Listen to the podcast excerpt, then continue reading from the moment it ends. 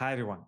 Today I'm talking to Aliona Sosunova, a director of engineering at Vinted and the founder of Tech Kinship, a community that strives to unite all and any humans in the tech world towards emotional and professional growth.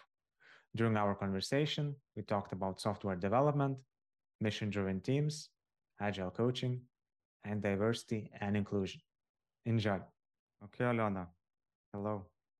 Hello, good morning. Welcome to the Happy Developer Podcast. Hey, y'all. Hey, nice to see you here. So, okay, before we get into any topic in greater depth, it would it would be great just to know how how are you doing lately? What's on your mind right now? Yeah, so on my mind right now that I'm working from home with kids who is sick. So if somebody runs in suddenly, uh, don't be surprised. It happens. So what's going on in your life right now? What are the highlights? So right now uh, we are. Uh, I would not say that anymore in kicking uh, off, but uh, more in running Tech Kinship, uh, a new initiative in Lithuania which address uh, emotional health, as well diversity and inclusion, and all the topics that we usually don't speak about, about imposter syndrome, about emotions at work, uh, parenting, uh, losses, uh, the feeling that you are never ready to take on mm. the hmm. next role, uh, and many other topics actually. Even that uh, some of the people they don't really enjoy Christmas and how they feel during those. So it's more uh, making okay to talk about bad emotions, good emotions, any emotions, and together found where is that line where it's still acceptable at work and where it's not anymore. Amazing. Yeah. Yeah, actually, that's one of the things I was thinking of discussing with you. And it's great that you started talking about that. But maybe before we jump into this, it would be great to talk about tech in general. And I have a philosophical question to you, if you don't mind. Yeah, sure. So you talk relatively extensively about your experience as well on various platforms and in various in television in various news portals and um, and that many people already covered a lot of ground with you. So i don't want to go into topics that you already talked a lot about just not to get you bored too much. But still i would like to give people some context about you. So you're you're an interesting case in my opinion. So you are someone who worked in major tech companies like CSC, now called DXC Technology. You worked at Adform. Now you are a director of engineering at Vinted, right? Yeah. For those who don't know, Vinted is our first unicorn in Lithuania. We are very proud of that. And uh, it's a big responsibility, I can imagine. Now, the other thing is that, as you also talked in, in many places, you are you're not a you're not an IT person in that yeah. narrow I am sense. director of engineering without engineering background. Exactly. Uh, you, if I understand correctly, you never studied computer science. You studied political science, right? Yeah. Um, but still, you led projects um, as a project manager. You were a team team manager. Now you're a director of engineering. You are you were, if or are, if I understand correctly, as a mentor at Women Go Tech, another initiative that helps women to get into IT, empower them. Now you're one of the co-founders of Tech Kinship, right? So there's a lot of tech in what you're doing. Now, the philosophical question is this Would you consider yourself a developer? No. Why? Uh, the fun thing that according to Gallup Strength Finder, one of my top strength, uh, top three strengths is uh, developer. Uh, but I don't consider myself being an engineer.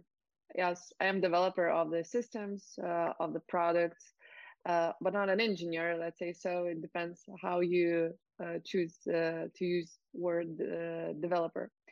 and all my career, I was actually challenged. How can you lead the IT project without IT background, how you can lead uh, engineering team without engineering background. Later on, how can you lead department or organization without engineering background?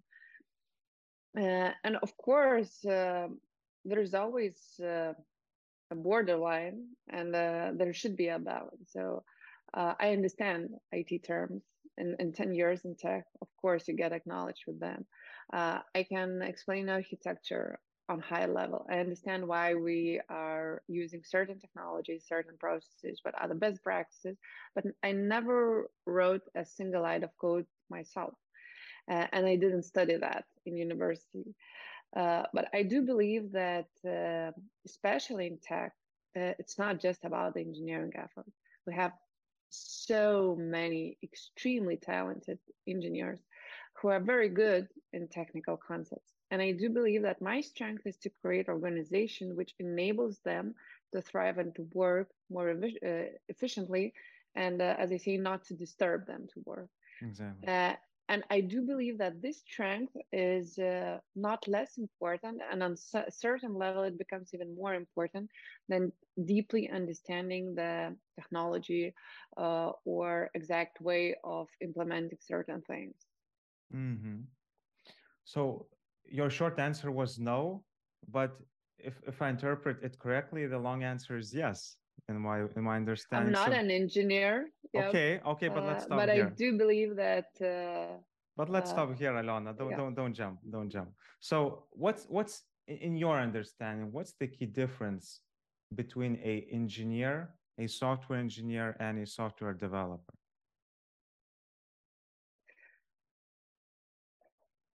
For me, there is a difference. I do believe that for every term, you can attach certain meaning and it doesn't change the concept itself or how you identify yourself. So for me, it's more play of words, honestly, uh, because uh, you can call yourself a software developer and don't have a, a, mindset of developing the product organization and so on. And you can be called software engineer uh, and call yourself an engineer. And uh, have all of that. So great. So because in my understanding uh, you are a software developer. And the the meaning that i attach to this word to this word is a person who participates in the software development process and I think that it's also a topic that is very related to the idea of diversity. You talked about inclusion in the context of tech kinship. And, you know, I had a conversation with one of my friends, past clients, Thomas Petras Rupšys at Wix right now. And he made me cry during this conversation. And the way he did it is when we were discussing, let's say, different ways how people contribute to the tech area. And I told him that I was working as a counselor and that the majority of my clients are in tech. In the past, I worked as an IT recruiter. So I had to understand what it's like to be DevOps engineer, what it's like to be project manager, what it's like to be agile consultant, so that I would be able to one, identify these profiles, and second, be able to build a relationship with these people by using those concepts that you, that you mentioned and show that I have at least some understanding about these things. And the way he made me cry is then he told me that uh, one of the core problems in software development is naming things.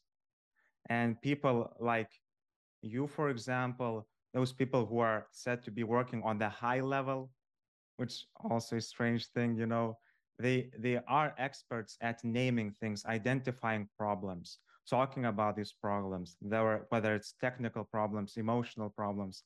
And you said that, in my view, you are a software developer.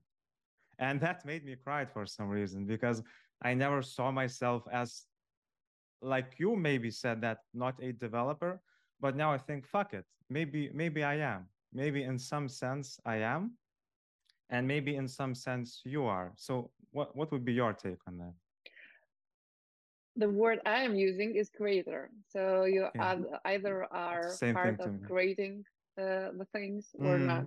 Uh, and maybe for me, just the word developer is um, overused in so mm. many concepts that uh, I don't uh, see that bigger picture anymore of it because it's just uh, maybe used too much.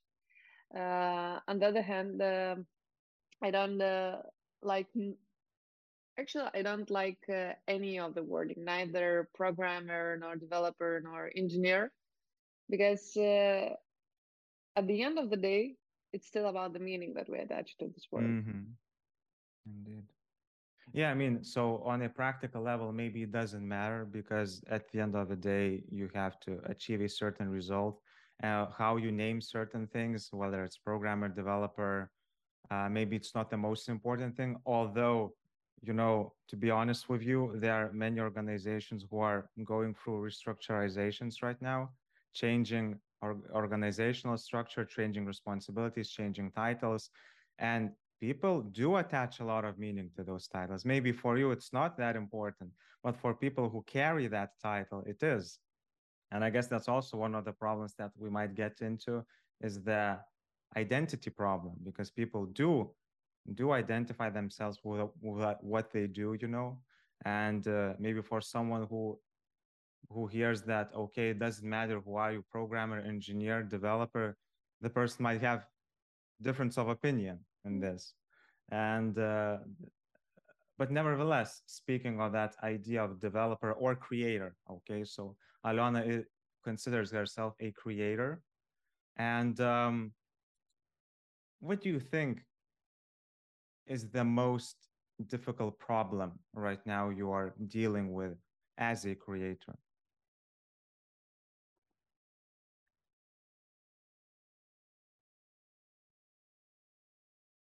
Actually, one of uh, more interesting problems, uh, maybe it's not the major ones, but I do believe that the concept of uh, super stable uh, know teams, which uh, are going through the stages of storming, norming, performing, uh, and it usually takes, according to the literature, from two to five months and that you should aim to keep them stable and long lived, uh, like forever.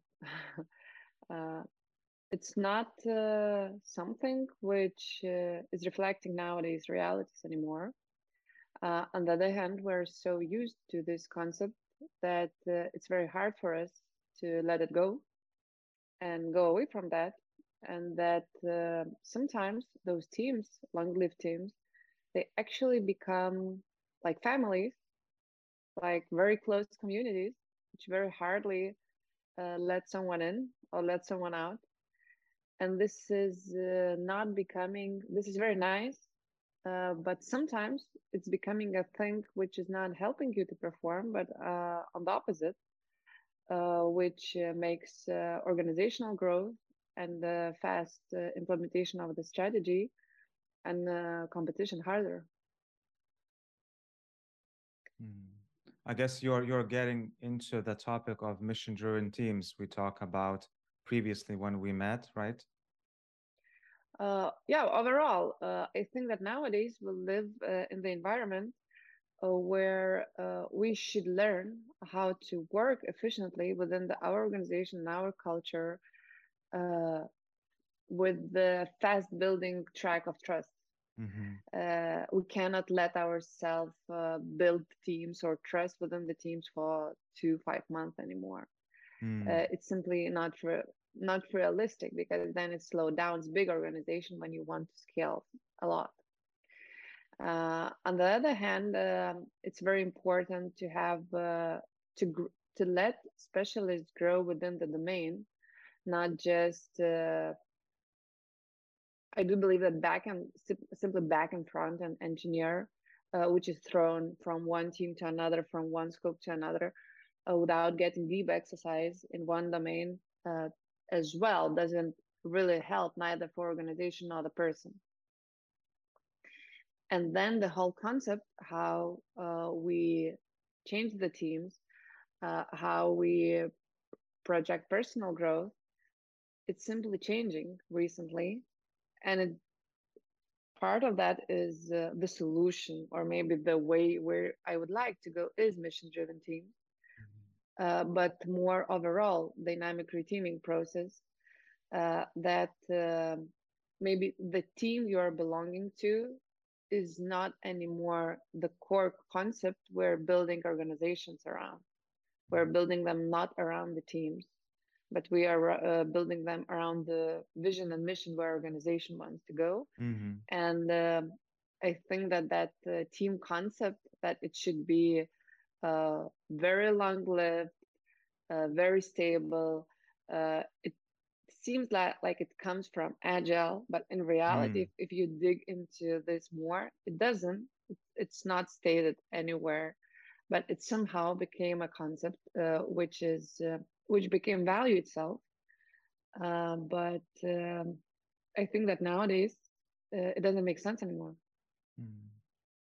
Yeah, I think that um, it's also tied to the idea of commitment that a person has to be like committed for many years to the organization for organization to flourish. And and then if we have a lot of turnover a lot of attrition then it's impossible to grow. And i think it's also one of those assumptions that maybe are made in this particular context. Now if you allow me to push back a little bit uh, i guess it's important to identify the framework or context where we are coming from because i guess in product driven organizations where you are working maybe on a particular maybe marketplace, let's say like Vinted, uh, maybe it indeed seems that uh, team is like a core constituent that we build our organizational structure around. But for example, in let's say uh, project-driven teams that might be working on maybe three, four projects at the same time, especially in those smaller agencies where maybe there's less buzz and it's just you have to get the work done and you know and you do it the way you do it you know and there some engineers do indeed emphasize this frustration that they are put from one team to another and there's difficult to build that trust in a very short time. And it's also difficult to get into the new product especially there's a lot of legacy. So that switching between pro- projects you know it's one of the key frustrations among software developers and now I would just like to get your thinking around that. So, what do you think would be a good way, on the one hand, to be flexible and dynamic and to be able to create that trust as fast as possible, but at the same time, overcome this challenge of basically making people unproductive in a way? What do you think? So uh, maybe what's the difference uh, between project based organization and project uh, driven teams and mission driven teams. So, uh, mission for me is a kind of the domain which you are trying to improve, and you become an expert of this domain. For example, domain could be search. So, basically, in whatever mission you go, you go as search expert as a search engineer, meaning who knows the technology, who knows how to solve that exact problem. And you are improving your domain, but you can improve that in multiple initiatives and ways. Not necessarily instead, with coding, for example, in many different ways. It could be. It could okay. be with uh, architecturing or consulting other teams Got or uh, being data scientist or designer. So it doesn't matter in which role you are but more that you're an expert of the mission of improving, for example, of, so, of solving certain problems of the customer. And then uh, there could be multiple initiatives related to that. But you always are acting as an expert of that domain. And that's the core difference that uh, you're still having one big context in your mind and one core domain. And of course it's harder maybe when uh, you're implementing different projects for the clients for example and it could be harder applicable. But when you're creating your own product mm-hmm. and evolving that you're still focusing on the single part of the product. You're not switching the context for many different that one day you're a search expert another day i know some security one third day uh, something else because it's lots of context then become like uh, they should be exploding your brains mm-hmm. especially when you have to switch through the card and very different uh, context. And um, on top of that, even though that we have one bigger domain area of expertise and bigger mission, that we're still creating virtual teams within that. And then as an engineer, you focus on single things instead of having backlog as a team of, know, of 10 topics and switching during the planning, implementations, and so on through 10 different topics. You focus just on one. And that's as well correlates with uh, such values as focus and stop starting, start finishing things. So basically, you are iterating and working on one mission, and mission can last for a month or it can last for two years. So basically, it, it really depends from uh, from the mission size. But mission is always oriented around not end goal as a project. The end scope is this one, implement that one. No, it's uh, it's about the customer problem. So basically, your mission is to solve the problem, but mm-hmm. not to very clearly define the scope and say like, "These are the tasks. Please implement them." Mm-hmm. And that's as well a, a difference that you are creating uh, and acting as developer or creator uh, of the solution, which actually solves the customer problem or organization problem and let you iterate many times and, and be on the mission, but within one context and with growing within one area, start to love what you are doing mm. and, and become uh, as an expert stronger and stronger, different, uh, maybe seeing different angles of the same things, but uh, still um, working on the mm. related missions, not being thrown to very different scopes.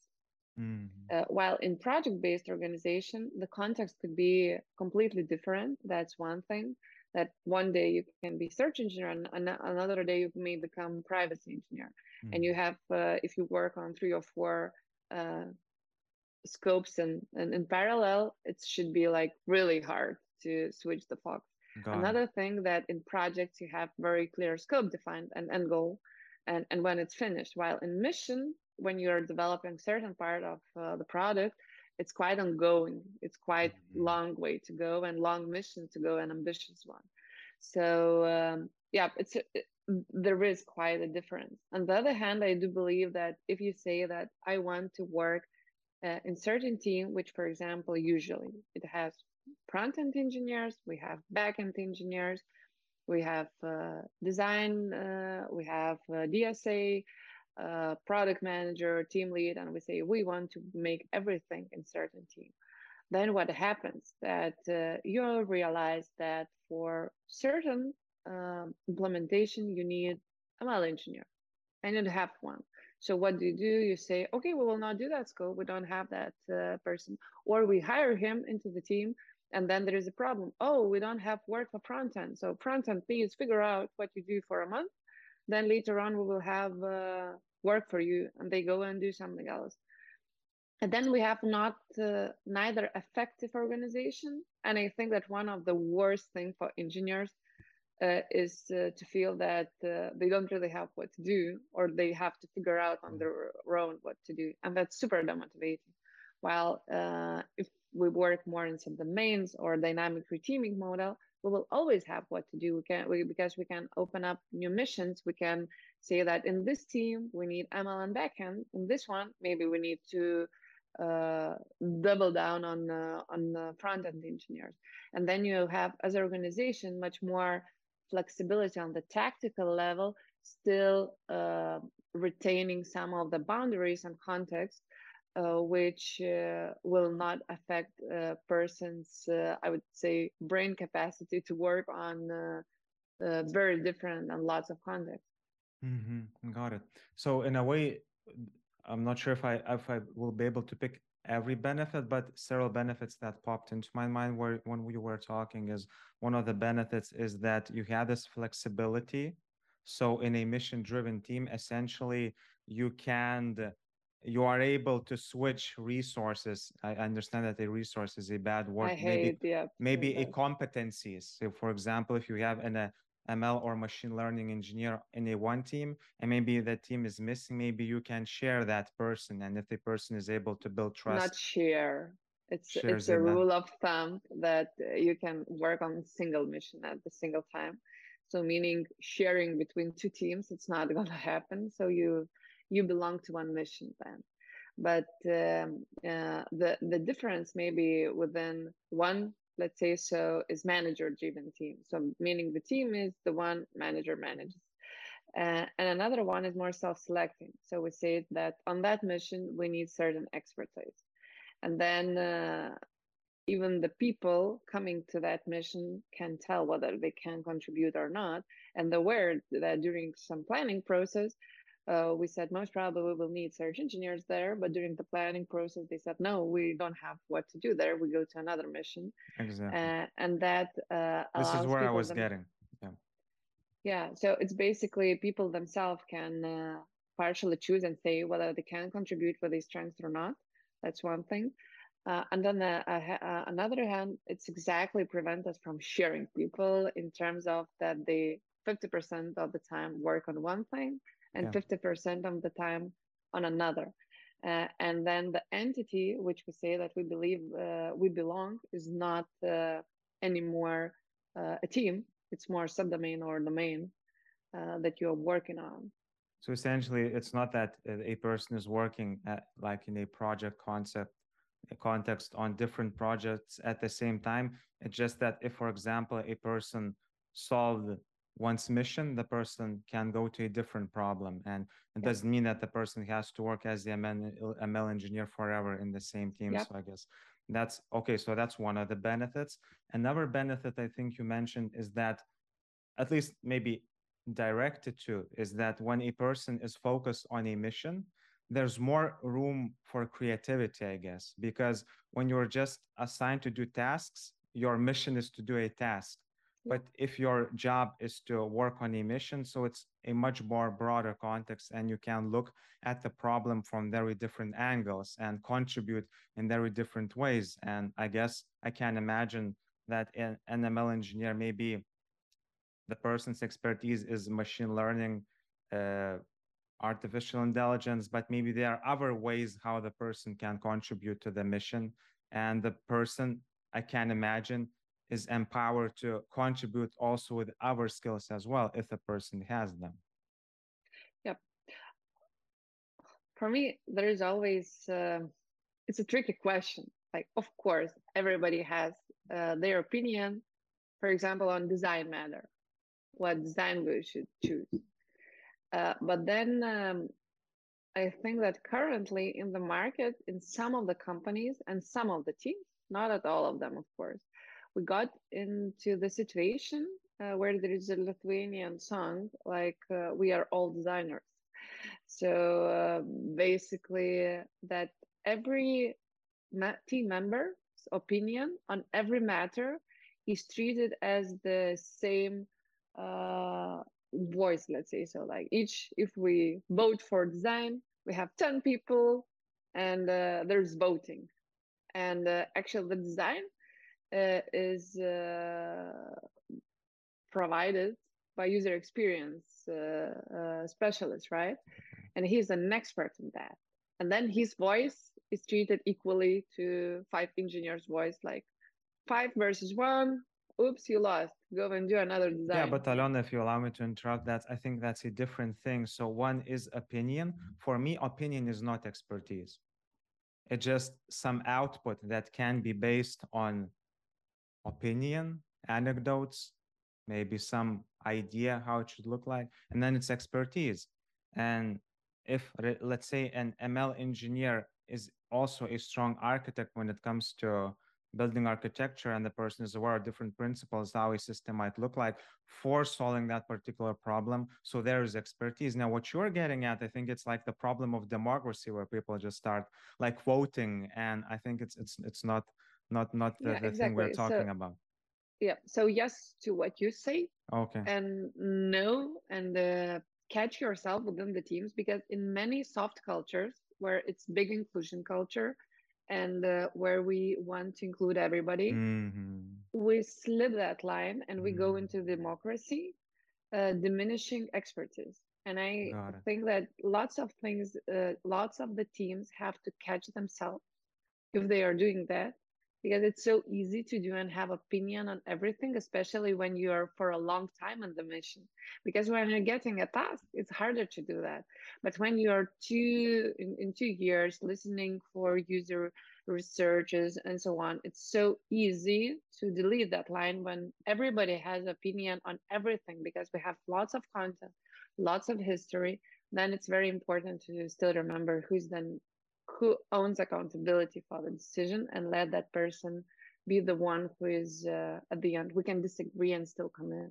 But now that's not that's another problem. You i'm not sure if you're aware but you hinted to it that when you have a traditional team maybe a long-term team you get into the problem of uh, too much expertise where a person is too much ingrained into the project. The person knows too much.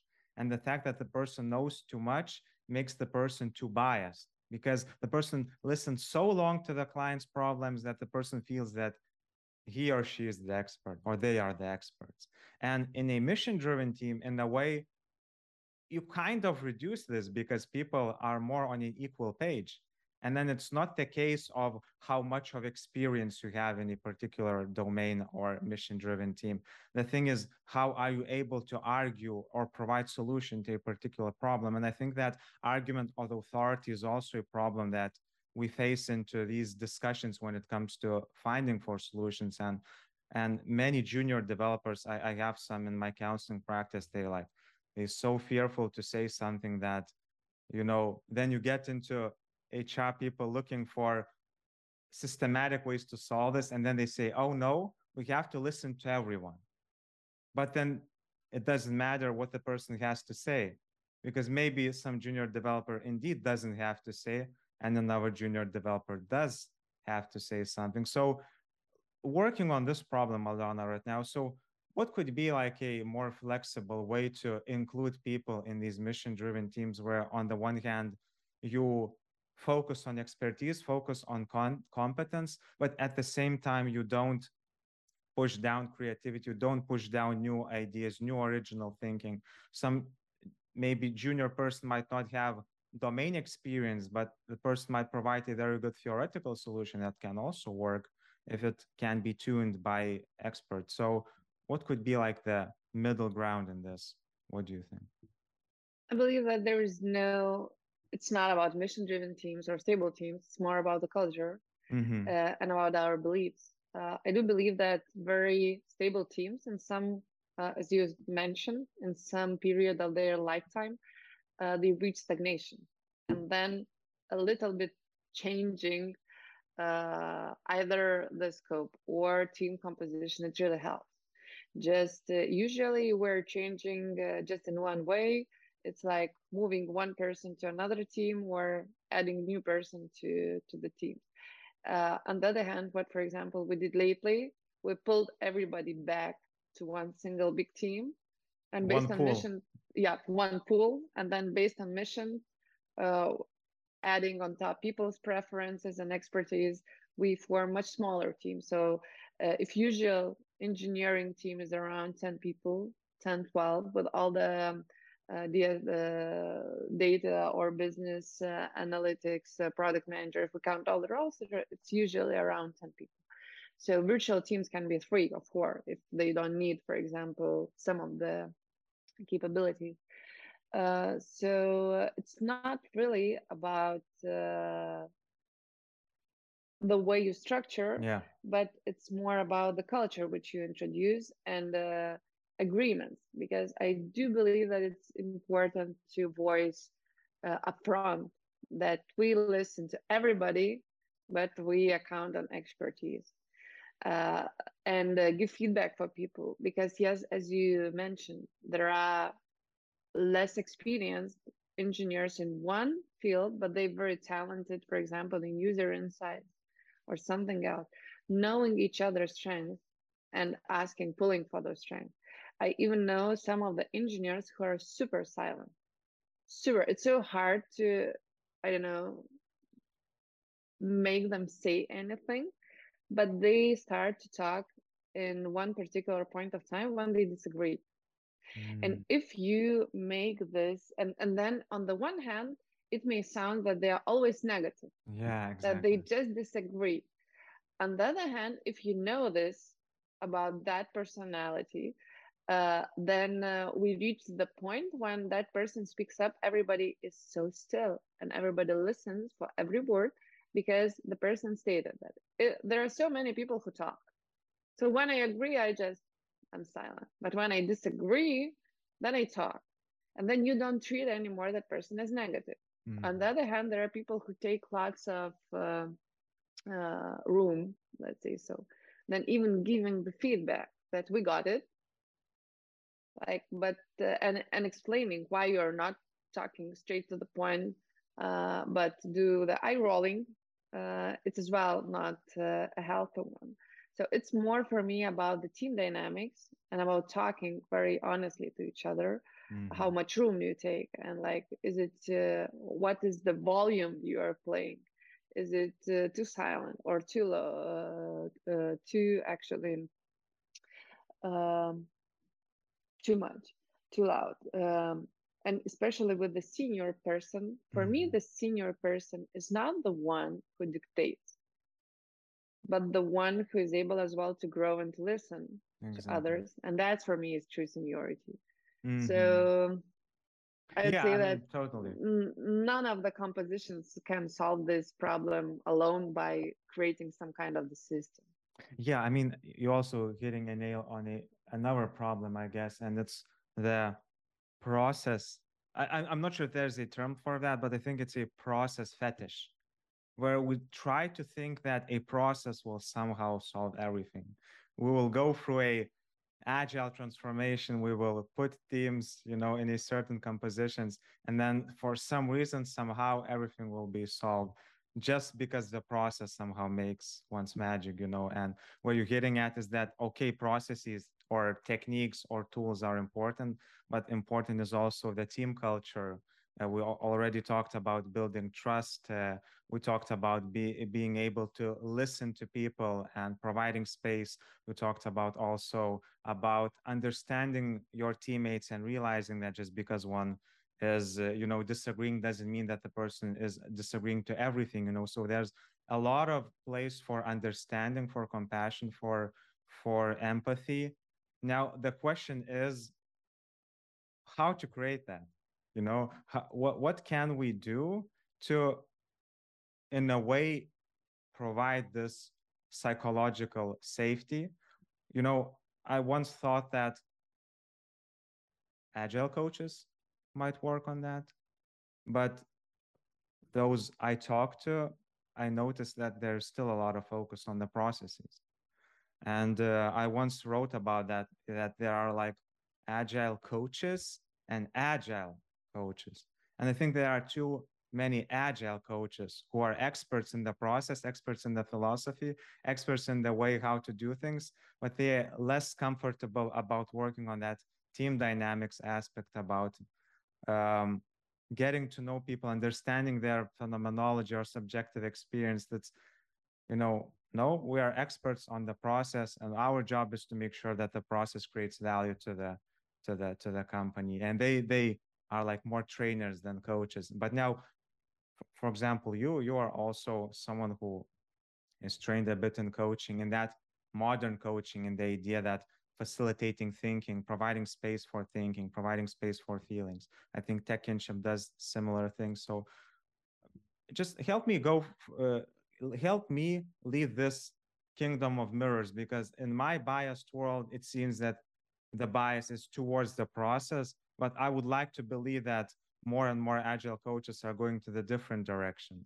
So i guess that's a good point to talk about agile. What what, what would be your take on that on that dichotomy process versus team dynamics? As ex agile coach the most hated word from for me is agile. I try not to use it at all and the uh, term agile coach is agile the most hated word. Why? Uh, in, in uh, overall uh, term agile because mm. for me agile is a noun, so meaning it's written from the small word. When we say agile, it's like a building mm. or a framework. From capital A. And, uh, yeah, from capital A. So this in, in the agility for me, it's like truly the flexibility of organization and the ability to adopt and the same for the team. I don't believe that every team needs to do Scrum or shouldn't do. Or and I do agree with the, some of the agile coaches and consulting saying that any framework is just a starting point because then you have to evolve and create yourself. And what we usually forget, it's why we're doing things in a certain way. When I used to be agile consultant, so I come to the teams and they're doing certain things and I'm asking why. So do you know what's the idea behind that? And people cannot explain. They know what they have to do according to the framework. Yeah. They cannot explain me why. What's the whole idea of story points? They cannot explain why. What's the idea of daily stand up at all? But you know, if to allow me to, to push back a bit, uh, uh, if you allow me to use a metaphor, if I asked my clients, let's say it's a, it's a metaphor, I'm a psychologist. So if I had to ask my client, in this case, not a team, but a individual person, why am I, why the person is responding to mirroring? why the, the person is responding to my empathy, why I'm asking certain questions and not other questions. So that's like a back, and that's the methodology that, that we as, you know, experts try to use to help the person. And it's an inter- interesting question if a person has to understand what is going on, like on under the, you know, under the, the roof, under under the, in the back end, you know, of the system. And the way you argue, it seems that the team should understand why they use certain methodology, but maybe they shouldn't. In my personal opinion, they should, because okay. uh, the why is the core thing. What we aim to achieve with certain every single meeting process. Otherwise, let's not do that because mm. we all know that meetings overall, we don't like them. It's a waste of time and actually, if we just do them for the sake of doing them, it's much better not to do them at all. Mm-hmm. So I do believe that exactly in the way teamwork we should be very conscious about why we do every step. But it's the same in the engineering and developing the system. You are asking yourself, like, can you cut this part if you don't need that? So it's the same with the processes, uh, because it's so easy to make such a heavy weighted process for a team to kill it almost. So in this particular context, it's very important that agile coach not just work with the putting in place the system, but explaining each of the parts and why we do that so that people could understand. And you can do that both ways. So one way is to establish the process and say like, just do that. Trust me, I know what I'm doing. And with some of the team, it's faster approach, but still you explain them why things. Uh, and then later on, you iterate on that. But another, I would say, bad thing, it's when agile coaches become like coaches.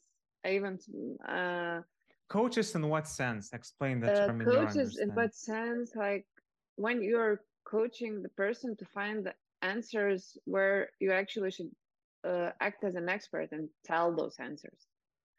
So coaching could be when in, in the places where the person is capable to come up with the answer in the decent amount of time. But when uh, people ask how we should estimate, and a coach asks, so what do you think how you should estimate? When people mm-hmm. have no clue and no knowledge about the framework. So it's simply where uh, by the book, by the framework it should work how do you think why it's not working like you tell me you're an expert of the framework so sometimes when you go too much into the coaching manner but that's not of, coaching Aliona the, well, but it's question... called coaching yeah exactly but it's called coaching in our culture and that's the bad thing about coaching mm-hmm. because uh, even notice uh, so now you coach me and coach me means that you brainwash me i don't and believe then, that I, am I'm, I'm not sure. I, if, I, yeah. I don't believe that neither. But if you go to and do the corridor test. But did you do research on that? I did many corridor tests, actually talking to people. And okay. the most hated word is coaching. Mm-hmm. Because coaching usually is I'm going to coach you. And coach you meaning that uh, I'm uh, with the questions, I will lead you to the answer, which yeah. I want you to say. Mm-hmm. Uh, and that's why we spoiled coaching overall. And it's very hard for people to believe in coaches who are asking uh, who are actually more partner of the conversations helping you to come up with the answer yourself without any opinion from what is real real coaching is but uh, instead uh, without uh, knowing what coaching is uh, people uh, call themselves coaches and lead you to some certain answer yeah. and you feel that you are manipulated Indeed. and some of the uh, agile coaches do that and i experienced that myself and and some of the interactions yeah. with different organization and different experts and then it doesn't feel like coaching it feels like can you just save my time and tell me the answer I uh, you want no, me to tell it's, you? It's psychopathy. Uh, look, uh, so this is the problem I, I, wanted to talk to you because you're I see you also as a agile professional professional once was an agile consultant if I understand correctly. So uh, let me pick uh, pick my brains on that. So and and I think it's a good way to I, de- define terms. So so there is like okay, so there's that in my estimation, there's a agile trainer or consultant. So that's the person who knows why to do things, how to do things. That's the person who understands the framework or the variety of frameworks. That that's the person who realizes what framework is might be suitable for a particular purpose. That's also the person who is able to ask those questions. So why guys are you guys? Okay, that's a bad term right now, but nevertheless, why people you are using uh, Scrum, why are you using XP or whatever, you know? But still, it's a trainer, you know, it's a consultant. And uh, I feel that those people who are trained as consultants or trainers, they should keep consulting and training. Now, because market is changing and the word coaching is due to international coaching federation standards it's becoming a different thing. It's not about consulting. It's not about training. It's not about providing knowledge. It's not about even sometimes facilitating knowledge. It's about being a thinking partner in a way what certain psychotherapists do. But now, okay, some agile coaches now who call themselves coaches, they see this trend. I'm just psychoanalyzing. I don't have research, but I'm just psychoanalyzing. They see, okay, so I should be also a coach but I am a coach because I call myself a coach for 10 years. So I should do coaching because I'm, I am a coach. And then they get on a short Udemy course about how to coach teams. Oh, so that's about asking questions. I can ask questions. Oh, that's about providing feedback. I can provide feedback. And then you get into the situations where you ask a question. So why do you think this framework is wrong? No, I didn't say that. You said that. Why do you think it's wrong? So tell me, as you said. And you know, the problem is that it's a difficult thing to coach or have a proper conversation where you're able to mirror what the person said. You are helping the person from their internal knowledge, internal resources, come up with a solution, come up with an idea. It's time consuming as well. You, it's difficult to do that like in 20 minutes you can do that in 30 minutes but still it can take time and also the person might be in you know in anxiety in stress and then you have some mental health experience so so that's why i guess i was trying to define the difference between an agile coach and agile trainer and for me when agile coaches are trainers that's fine for me but when they are becoming agile coaches without the coaching expertise i think that's a different problem now the different question is would I like to agile coaches to be coaches in that modern sense? Yes, I do. And I think this is what they need to create those, facilitate those mission driven teams, because without that, you won't be able to facilitate trust. You will facilitate some artificial artificial I, thing. What do you I think? I agree with you from what I see in the market. Like out of 10 coaches, maybe one has coaching expertise, like real expertise, as a coaching in, in that ICF, for example, defined way. Uh, and my personal story is I used to be agile coach and have that title.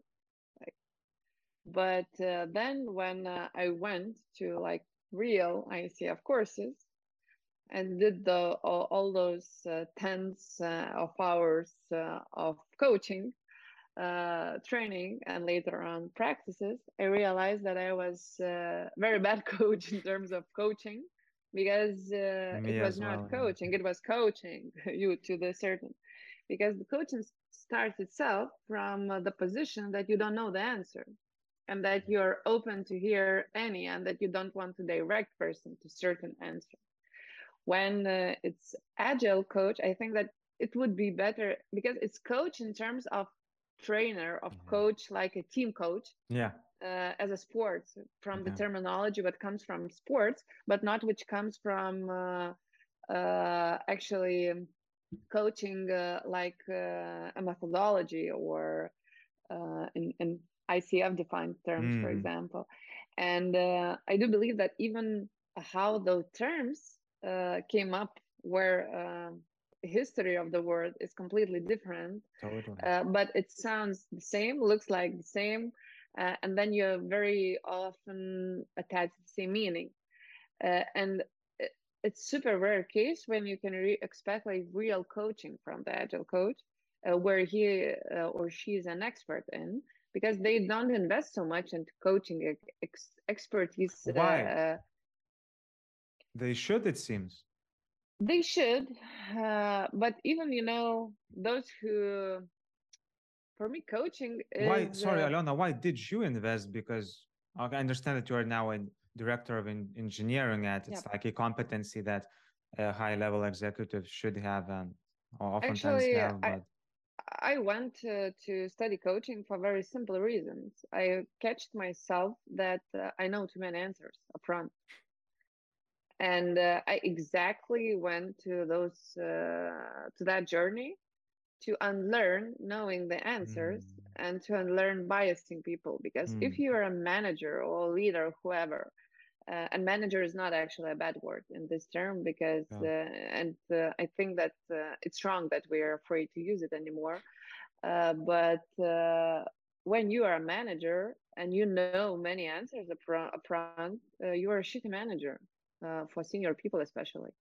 Maybe for junior it's a better one but for senior experts it's it's a very bad thing if you know the answers up, front and actually it narrows down as well your creativity and the things which you can achieve and that's why i uh, studied coaching and i did all those exercises and for me it was sometimes uh, it's so hard and even now uh, through the uh, my one-on-ones we always agree uh, what session you want it to be. Should it be me as your manager and you, or is it a coaching session? Because if it's a coaching session, I'm not your manager anymore. Because if I have a hat of my manager, I have to direct you to some uh, answers. But that's an assumption, you know. You don't it's have not to. actually because you don't um, have to. That's uh, that's not being a manager. I think if I think it's a matter of taste, but if you allow me to like put a diagram, for me, a manager is a manager that it is what it is.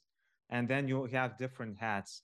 And one hat is to be a expert where you provide guidance. One hat is maybe a coach where you just listen and provide space. And in my understanding, manager, you know, just just because someone is not qualified as a coach and maybe is not an expert doesn't mean that the person is not a manager the person is a manager that uses different competencies. Let's discuss the case. Okay. Uh, employee came to, comes to you uh, and you have a team. Maybe leading, it comes right? to you because I'm not a manager. Yeah, okay. Let's, let's employee comes to me and I have a team of uh, 10 people, leaders I am mm-hmm. managing. Uh, and we are discussing that that person is particularly mad on another person from the team. They have a conflict. We're uh, digging into why. So I'm trying to do that in a coaching style without any, I don't know, just from the curiosity, being being curious, be the coaching partner. And then that person is telling me what uh, he or she is planning to do, what kind of conversation to have, like today, later on. And I see that it will be it will be bad if Disaster. the person mm-hmm. Uh, leaves that room and still goes and have that conversation there will be collateral damage which we can like avoid. And as a coach immediately in that part in my mind even though that i'm still trying to coach i already have a big interest to prevent that conversation because it affects me it affects the team it affects the relationship between those two persons. And that immediately that moment i stop becoming a coach because simply the, then my answer you should not do that. Why? I can tell you why. And of course when i see that we have one-on-one for one hour 10 minutes left that person still has opinion that go and fight. And i know that the plan is go and fight like one hour after the meeting. So no time to go and produce. Then i have to prevent some of the action simply and say like okay okay i get i get the point and basically if i understand you correctly the way the, the thing you're getting at is that there are certain situations where for the manager it's important to prevent certain outcomes and i totally feel you on this. Now in some interview you said that one of the important things that a manager should be able to do is allow people to fail and sometimes really really fail and you know if I will still push back a little bit. So if you're that manager, you know, that person who is listening to the person's idea of how the conflict should be resolved, right? And you feel that, oh boy, or oh girl, mm, that's that might be disastrous. In my experience, that didn't seem to work. And I feel that it can be the same in your situation, but I'm not sure because I'm a biased person. My experience might not be your experience, but this is how I see. What do you think about that? I believe that there should be a balance. So, but look, uh, look, look, yeah, yeah, just just to finish. So this this would be an example of what I do as a coach. Because for me as a coach, it's okay to share guidance as long as it's contracted with a client. And if the client expects to understand certain things, let's say understand the difference between depression or anxiety, the person feels that it's important to hear my side of the story, how I went through a certain experience. It's allowed to do that. And in those introductory courses, uh, coaches, newbie coaches are forbidden to, to do that because you can you can make mistakes. But when you are on a more expert level, it's okay to do that. And I think managers especially should be empowered to do that because it's their experience. This is what people are coming for. Now, the question is how you are providing this experience. And if you are just trying to nail with a hammer on that and don't do that, that will be wrong. You will fail. And if the person is disagreeable, the person might transfer that okay now you're being my mother and you're forbidding me to do something. I will do that because i i want to be a disagreeable child you know? So and if you're just keeping that distance from a coaching perspective sharing that experience but not forcing it it's still coaching in my understanding. It's coaching and being a good manager. But maybe i'm yeah, wrong. But uh, yes and no. For me it's uh, like I do believe that uh, in managerial, um, when you're a manager, coaching is just one tool that yeah, you have. totally. You have many others, right? And that to use that um, to ensure that people don't get defensive of you using that, you should name that. That it's it's for me in my experience much easier than we say like because expectations towards the manager and coach they differ but look, Aliona, why I should Sometimes. call why you as a manager should call it a coaching. It's just a conversation. And the problem is when this style is not natural to you, if you're used to giving advice all day, every day, and then suddenly you come from training and you start talking as a psychotherapist, of course, a person will be defensive. But if it's your natural way of problem solving, just being patient, not forcing anything, but still providing guidance in a relaxed, calm way, maybe even an emotional way, because it's also some form of your being, you know. But you're still provide that space. You, you're not dominating the conversation. I think it's still coaching in the sense it's still a way how you have conversations. And I think you can have that full-fledged coaching where you don't give answers in a coaching style Mhm. But you can also provide advice help and guide person step by step also in a coaching style that it's not dominating the whole conversation and You Jump in. can, but not with the people who have experience with the coach. but coaches i Because- mean Yep. like not in the true sense uh, yep with Why? the uh, because uh, those people they are allergical for for the way when you start asking questions because they immediately feel unsafe and they immediately feel that you try to guide them somewhere and they stop thinking and they start to be defensive so if people had intera- interaction with coaches which actually are more manipulators as they call them meaning who guide you to some Yeah. particular and many people in lithuania fucking so many had such experience that uh, with the with these people the only thing which works for me is telling that now i will be in a coaching mode i will be asking questions i will have no opinion and uh, i will like more I, I will have opinion when you ask me but let's just try to figure out what's bothering you. And for me that was the thing which helped me to build relationship and now as you mentioned maybe having that introduced into our conversation without being pushed back because people safe uh, feel safe with me that they know that if i'm asking it's not because i want to guide them somewhere But we're not disagreeing, Alona. We're not disagreeing because what you describe is like the core contracting. You don't do things without the consent of the other person. And the way you described it is that, okay, now I would like to use a different conversation style. I explain this. Let's say you get that pushback.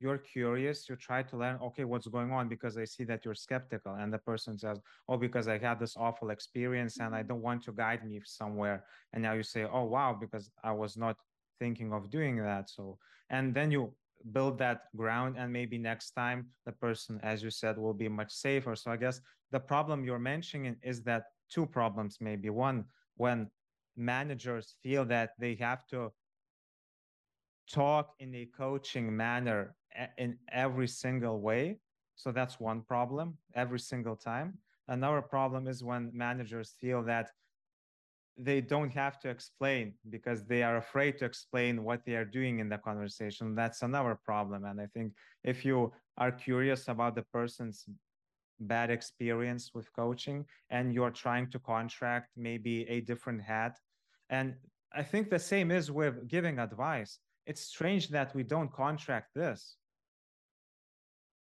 because maybe the person doesn't want your advice, but you're pushing it because you want to feel expert. And actually, that's exactly the problem with uh, many agile coaches that they Mm. are coaching. Uh, in Lithuanian, it would be auklea, but it's like uh, nurture don't nurture i think it's, It's not nurture, but it's like wh- when you talk to your kid, like you shouldn't behave like this, Mm, and it. they do that with the questions. Like, do you think that it fosters healthy team dynamics at your behavior? Like, what what can you That's answer to that question? That's, like, that's yeah, opinion. uh, do you believe that uh, working like that uh, will help you to achieve better results? And the question itself coming, like, why do you think that what I propose is wrong and what you propose is right?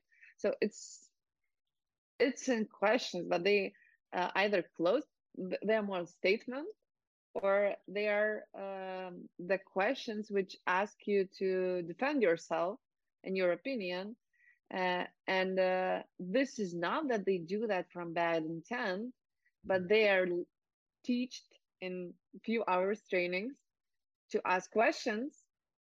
And it's so hard when you're an, an expert and trainer and you actually know how to do the things, not to be on the one side. Um, they are placed with all, I would say, trainings of agile coaches. They are pushed in very bad position. On one side, they are an expert on the other hand, they say you cannot be pushing and you can cannot tell people what Binary thinking. Yep, you should uh, help them to come up with that idea. But sometimes, how the hell I can come up with the idea I never knew existed? Like if I always ride a bicycle, how can I tell you what kind of car I want? I never used a car in my life, and then I expect you to be. And um, in one organization, I was consulting uh, one organization, and they said like, "We want Aliona, when we we need to talk to you."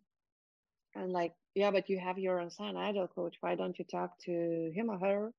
And they like, because they're telling us the theory. I ask how to solve this problem. They say you can solve this this way or that way or that way or this way. How do you think? Which one is the best for you? And people say like after this conversation, we leave more puzzled than before that. That's not that bad.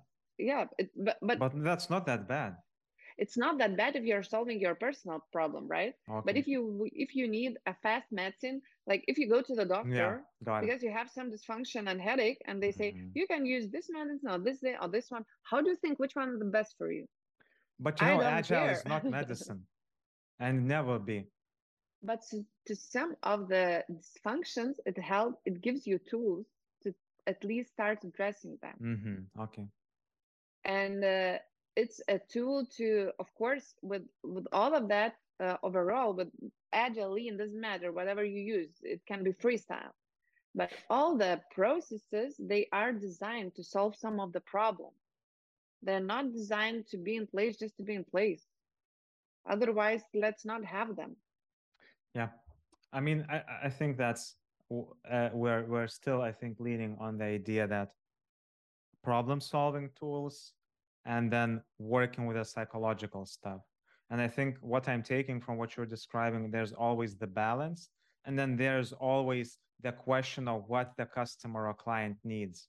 And I think that there, there are circumstances where you just have to provide ibuprofen. And if, it, if that's the case, we can do that. But ibuprofen, it's still just a pain relief.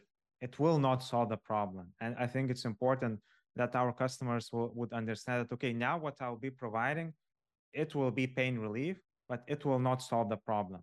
Is it okay for you?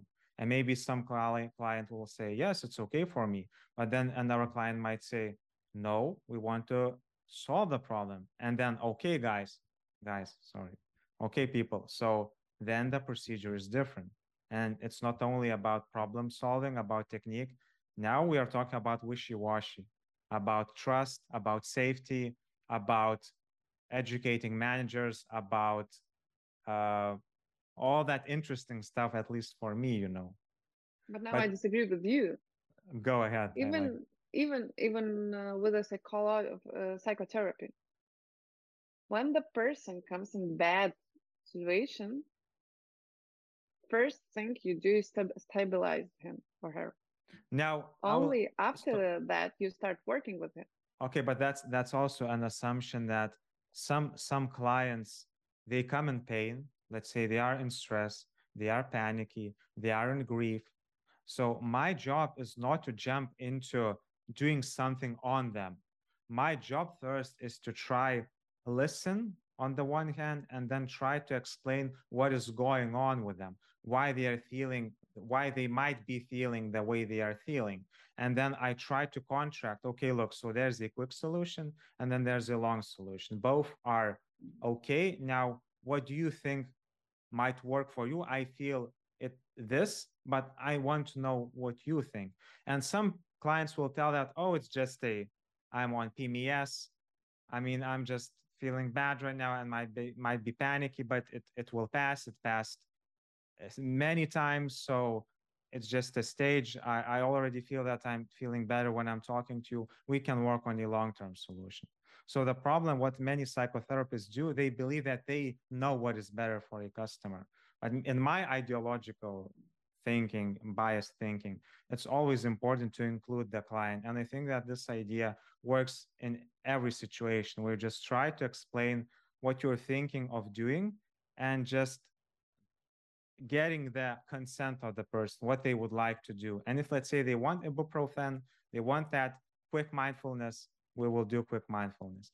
If they want something else and they okay with that, so I try to respect that because they are adult people, you know. So, but you know, I'm not a clinical psychologist. Maybe a clinician would say, I'm a doctor and I will treat you. but I'm not a doctor, so I cannot take this role. So.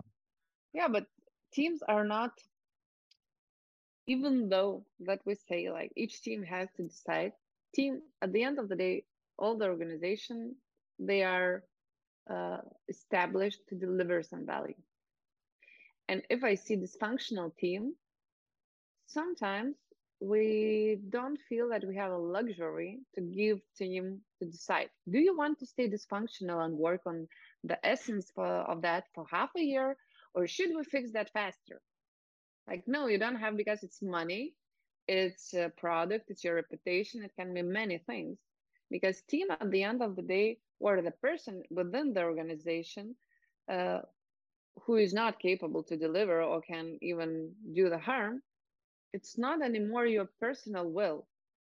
If you are a team lead and or or a director and you are like feeling super bad, you should either do something with that or not to work because simply you are making an impact to lots of people uh, or if you're an engineer developer on some critical part of the system which may result in like ending up the company. So for me that's it's a little bit different that first of all you need to stabilize the team and to assure that they can do first steps and then of course build on top of that so sometimes it's not the discussion uh, you can have that with mature team who has some of the dysfunctions but if the it depends on the situation criticality as always on the context of course. But uh, i do believe that that um, um, for agile coaches for managers for uh, even senior engineers uh, it's very hard nowadays when uh, any direct leading or telling what to do is uh, overall treated as evil and that you are micromanager mm. and you are like uh, and uh, you are controlling control freak whatever. So everybody tries to delegate and coach in terms of like direct people to some level of consciousness without just telling them very openly. And then it frustrates people because every person even who's not an expert and never studied anything feel when he is manipulated towards some of the answers. Yeah, but Aliona, we already I think covered this that we're not trying to find the one solution. It's binary thinking. Uh, it's like okay, now I'm being fully coach, I'm being fully manager. It's we're looking for something in the middle. I, I think that what we agreed on is that you have to be able in certain circumstances be a coach and in circumstances, as you said, to be a manager. And you know, just because certain people believe that now they have to use this particular solution for every single case, that's also a problem, you know, and yeah. it doesn't have to be that way. And you know, and I think I still think that we are not disagreeing because I think that uh, when you when you are talking about teams, you know, usually when a team coach is hired, the first person you're talking is not the team. It's usually maybe the manager, it can be also an HR. And this is where I'm explaining, this is where I'm contracting and saying that, look, uh, we can do that ibuprofen or quick solution, but here are the possible consequences. As you, as you mentioned, that people can, for example, if there is bullying and we are not addressing bullying, it will have consequences. Uh, if there are problems with delivery, you will have problems with your customer. Possibly. You're not experts, possibly, right? And still, the you provide space for the customer uh, to make the decision and take responsibility. And if we are taking this, you know, uh, maybe it's my value, you know, personal responsibility. If we are putting ourselves into a father or mother figure when we are coaches, consultants, or whatever, we're not talking to adults anymore. We are doing something else. And I still think that doctors are doctors, and maybe it might be bad metaphor for certain psychologists, especially coaches, and even more trainers, maybe. But yeah, I mean, as you said, not every problem should be solved with coaching. I mean, it's preposterous. It's just it's just now fashionable and everyone everyone just trying to be fashionable. And it's not about fashion. It's about well-being i guess results.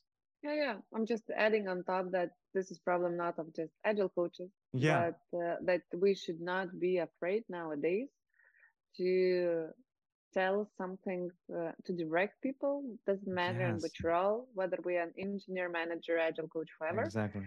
Uh, uh, on the other hand uh, sometimes of course there, there is a balance but then full delegation and uh, g- giving people space to find the answer. Uh, but very giving the answers it's still a tool which is necessary and which shouldn't be lost so let's go to a different topic. So basically what we're discussing, it's it's advanced level, I think. So for managers, trainers to be able to contract properly, to ask proper questions, understand where you should be a facilitator, where you should be a coach. It's like a meta knowledge that you usually gather through training, especially experience, right?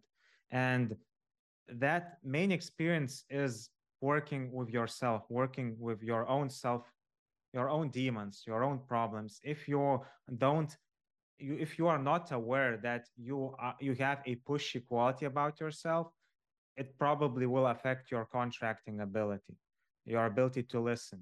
If you are not aware that you were bullied, let's say, you might be unaware of your skepticism about people, your insecurities and your project tech kinship i think it's the it's it's trying to work from the bottom up.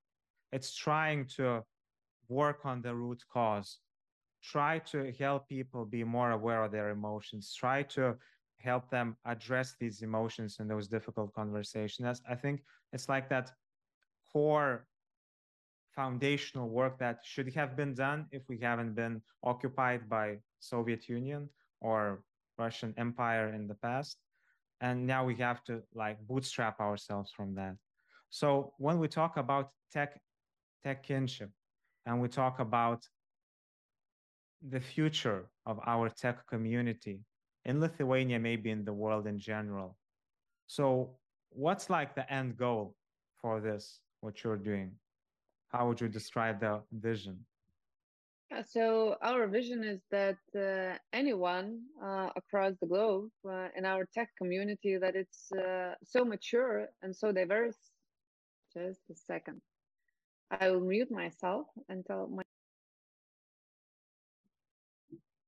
you were in the yeah. director mode, right? Yes, I was I in noticed. the mode telling that uh, no, you cannot. Uh, I, I, will not unlock unlock your iPad and send you all the games. And now, please, as we agree, follow our agreement. and it's not an iPad time now. Uh, yeah, uh, I was in in in in the directive mode.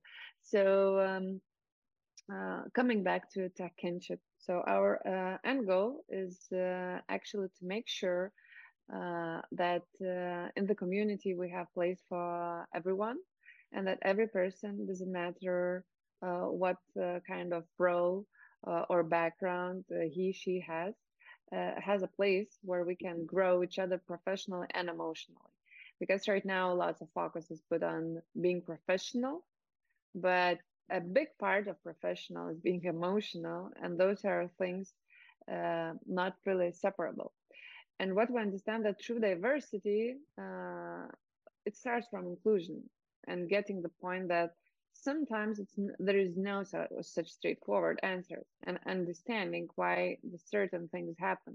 It's not even that i should not uh, be okay if someone is shouting at me or that i'm not okay that i'm being, uh, being bullied.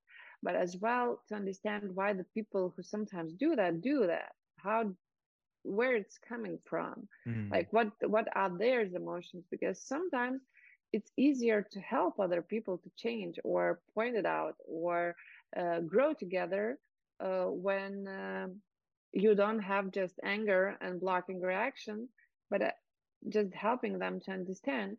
Because uh, for me one of very interesting uh, interesting example so was the lady who who was sharing actually that all her life uh, she was being treated as too emotional, but uh, emotional not in that sad sense when you are very vulnerable. But on the other hand, she has lots of energy and she's being considered as angry or pushy or like those emotions which are, uh, let's say, so making uh, feel you uh, uncomfortable in the sense that you're like feel like being pushed. Mm. And she was sharing uh, that uh, when she gets lots of such feedback, and then she comes like very focused, not show any. She seems to others even madder, even even worse, even more angry.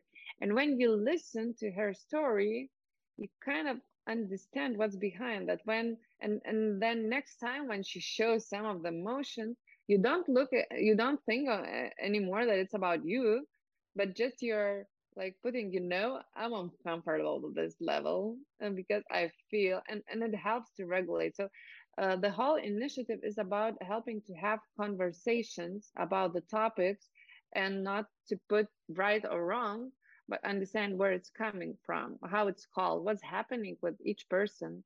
Uh, for example next time we have about the parenting and we already had such a discussions event even didn't ever happen but uh, there is now a push that every man who doesn't go on parental leave feels bad, like, oh no, you are, I don't know, harming your lady and not allowing to make her career choices.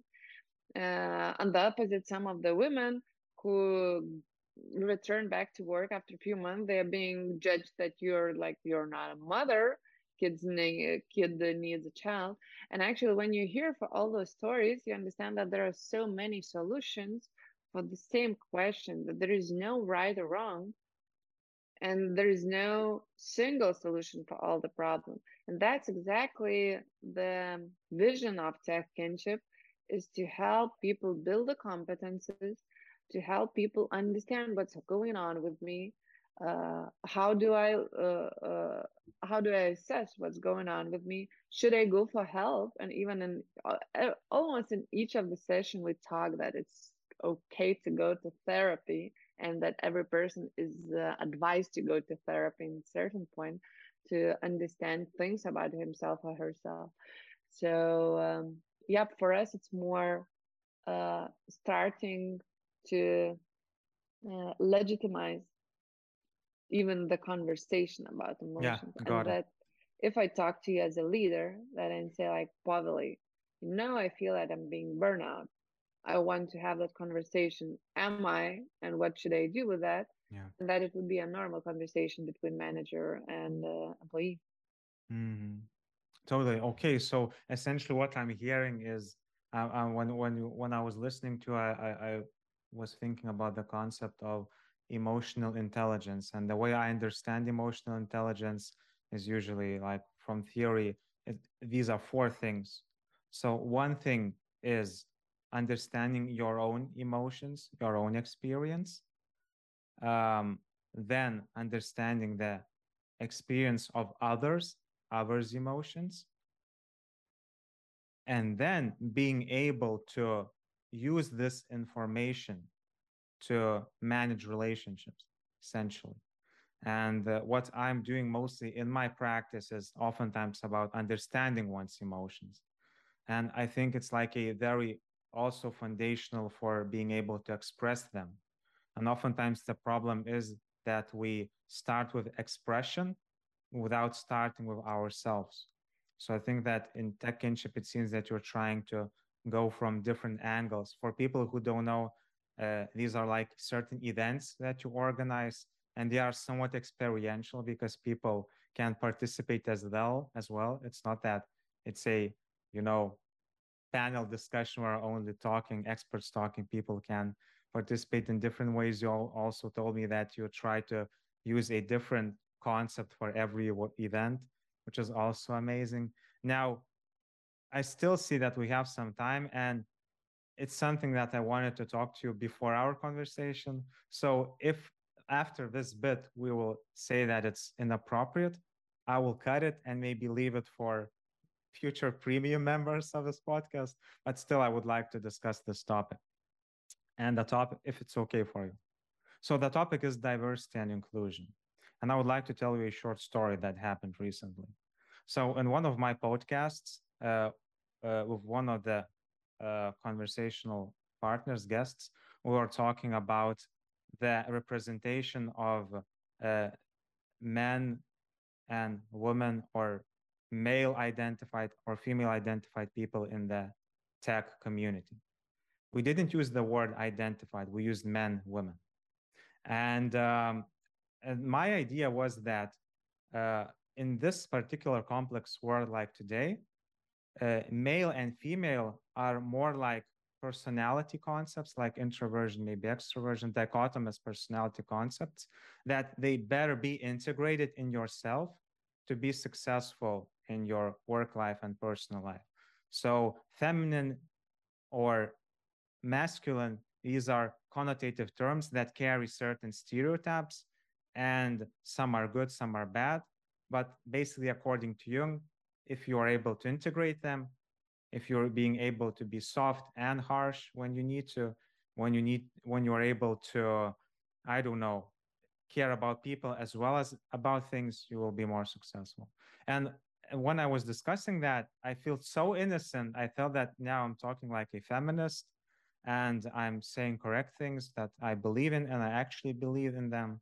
And after, and my guest also, he, he's a man, he's a male identified heterosexual white man. He also didn't seem worried about that. And after that conversation, I got feedback that the way I was describing this bit, it was not inclusive. And the reason it was not inclusive because I was talking about males and females without addressing that there are people who are non-binary. And I see this as a mistake on my part because indeed there are people who don't identify with these, um, in my understanding, psychological understanding, stereotypical dichotomous personalities. And in my view, non binary is about that Jung idea, but nevertheless, for that person who gave feedback, it seemed not inclusive. And when I looked at certain of your events, you talked about, let's say, uh, they cry uh, like they men and they like women in Lithuania, it's like different pronouns. They, they men cry, women shout, or maybe what men should not do or what they should do. What are the stereotypes? And then I thought that after getting that feedback, man, that also seemed not inclusive in that idea because we're not talking about people who do not identify with these qualities. And then I, you know, I had this discussion that okay, what is diversity inclusion? What is what is uh, what are these concepts and what could what is the correct way to go about them? What what is good, what is not good, and then I look back at what is going on in the states where these discussions are especially sensitive and people get into trouble for in in a in in a sense innocent first wave feminist thinking which is uh, according to some people dated and it's already not okay. So that's a difficult question now. Uh, and as i said we will be able to cut it if you if you don't feel okay would you say that for this particular reason tech kinship is not inclusive enough?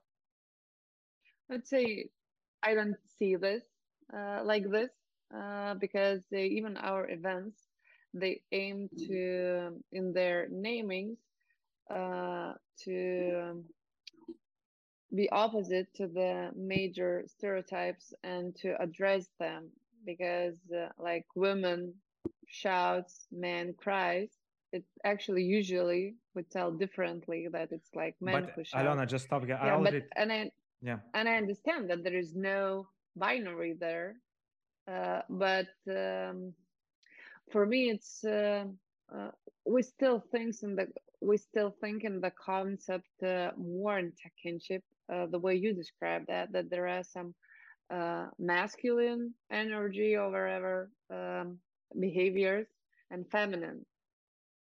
And yes it's historically like that. And even here we're so far away from understanding that uh, for that that's where we start.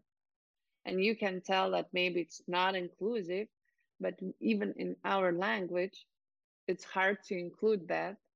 Uh, very similar is uh, with the job ad. Yesterday I posted, and I posted with the uh, first female description and then man. And we got into the long discussion that according to the our language, the regulation, it should be masculine first and then feminine, like ending in the in the gap. So um, um my honest, uh, uh, like very honest and personal opinion is that um, we can uh, tell people and get feedback that they're not inclusive but uh, on the other hand to help uh, frame that and, and be inclusive and it's a learning curve. We're still in this century around uh, discussing how correctly frame masculine and feminine and this is for our society it's very new concept at all. So for me it's a natural curve that we are learning that uh, and um, i would not be so harsh on that. Yeah uh, i hear what you're saying and uh, uh when you say society i mean depends on how we define society. If we talk about lithuanian society that's one thing but if we talk about global society that's a totally different thing. And uh, young people or our age people or whatever we are also affected by trends in other countries in our like in, in, in the united states in the united kingdom or maybe other english speaking countries. And there are certain trends where for example uh, certain even language constraints are put for example in canada to use certain pronouns to address people and you know um, a, there is room for that opinion i guess according to a certain group of people that Lithuanian language is sexist in this particular manner. And uh, now, if we want to be inclusive, we should look for workarounds. And uh,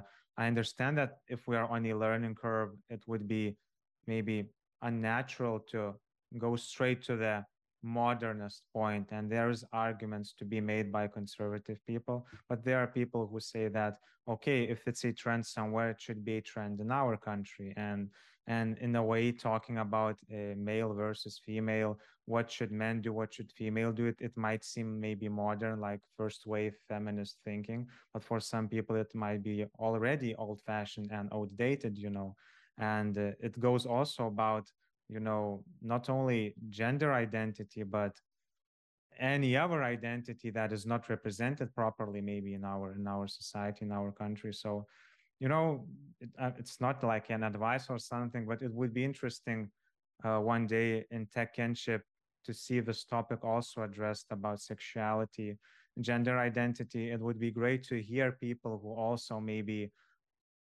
also uh, are LGBT, LGBTQ plus uh, members, members it's strange, or maybe who identify with this particular acronym, and hear their side, you know, and what they would say about men and females and where they put themselves in these discussions. And I think it would be also very inclusive, but not from the idea that to play the political correctness card and the actually the way I phrased political correctness card for some people might seem derogatory. So I, I follow American culture and it's it's a bit different story over there, but I'm very mindful that and saying very clearly that I'm an open-minded person and I tolerate towards anyone. At the same time, for me, inclusion and diversity is about making mistakes and learning from them and being curious and not following a certain strict way of speaking or not speaking you know and because your your community is working with not comfortable topics i think this this is one of those elephants that might be could be addressed and i'm sure that there would be very interesting discussions and very yeah, open yeah discussion. we will have events actually even this year about uh, uh, being different and uh, you can mm. be hmm. different in in many ways it's about uh, having uh, identifying yourself as binary, or it could be uh, being the one on the team who has some disease, very serious yeah. illness. It could be the one being uh, from abroad uh, and working with the team who are all native speaker. So we plan such event, um, and uh, but uh, what I noticed with the women go somewhere and women do something uh, events that they do not create inclusion. Actually, they create competition and they strengthen usually that particular group identity, like myself as being a woman. And why we did tech kinship, not women and something? Uh, because I said that in my in this community, in my community, which I plan to create and establish together with others, there will not be a word women. Why? Because it's it's already like, would you go? Uh, yeah, but who would welcome man? Yeah, would you go to the meeting called Gentlemen's Club? No. Why? Because you don't expect that you belong there. Yeah. So um, all those um, namings were um, fighting for their rights they are very good in certain stage, but later on, uh, with our community, we seek to build bridges. Uh, and that's why I am maybe more uh, change my tone as well, because mm. I was mm. the one who was uh, previously too uh, more I- inclusive in that terms that every other gender feels uncomfortable as well when, for example, uh, we say like uh, men do something against women or real men don't do that and this topic is was about like that there is no such thing as real men and there are so many expectations uh, put on them that we wanted to dedicate an uh, event to show how complex nowadays to be a man actually because you have so many expectations uh, to be the one who actually had all those uh, uh, I don't know capabilities mm. of uh, 15th century like to be strong to be decisive to fight like I don't know to bring uh, uh, home uh, the elephant and yeah so but on. they are they are now women who are the same as well having exactly on the other hand we expect from men as well to be uh, very empath, uh, uh, with lots of empathy, uh, very caring, uh, help at home, raise kids. So it's actually all those expectations were used to, which used to be, and then all the new qualities on top. And then it's like, hey, hello, it's hard as well. Uh, so I always encourage to look what's behind the idea, not how we phrase that, and be uh, like even educate us how to phrase that inclusively to everybody. Yeah, because yeah, it's natural yeah. that, uh, of course, we're all all learning, and I, I would even have hard time to phrase that in the correct way sometimes. Yeah, and and I think that that's the most important part: being mindful of what we're doing, why we're doing, as we discussed previously, and the why is important, and uh, being open to mistakes and saying incorrect things and that's how we learn and maybe some people might disagree that we should get it right immediately but that's i think an illusion. So i see that our time is running out Aliona. So uh, as a final note Mary, a bit briefly and i will want to talk to you a bit after our conversation because we will have to discuss we want to include that bit. So what would be your final suggestion to people, final remark, final wisdom you might provide, what would it be like in few sentences? Very easy question. um, yeah, uh, on the all uh, things which we talked about, uh, I'd say that uh, being very conscious uh, about uh, your emotions, whatever cause your emotions, whether it's some agile coach or diversity topics or, or anything. Uh, to understand uh, what uh, what are the topics which hit you harder than others, and um, as well um, catch the words where you usually uh, associate yourself with doing something you don't like to. For hmm. example, mm. uh, in Lithuanian, uh, I catched myself that when I tell, uh, oh, well, I will do that, nu gerai.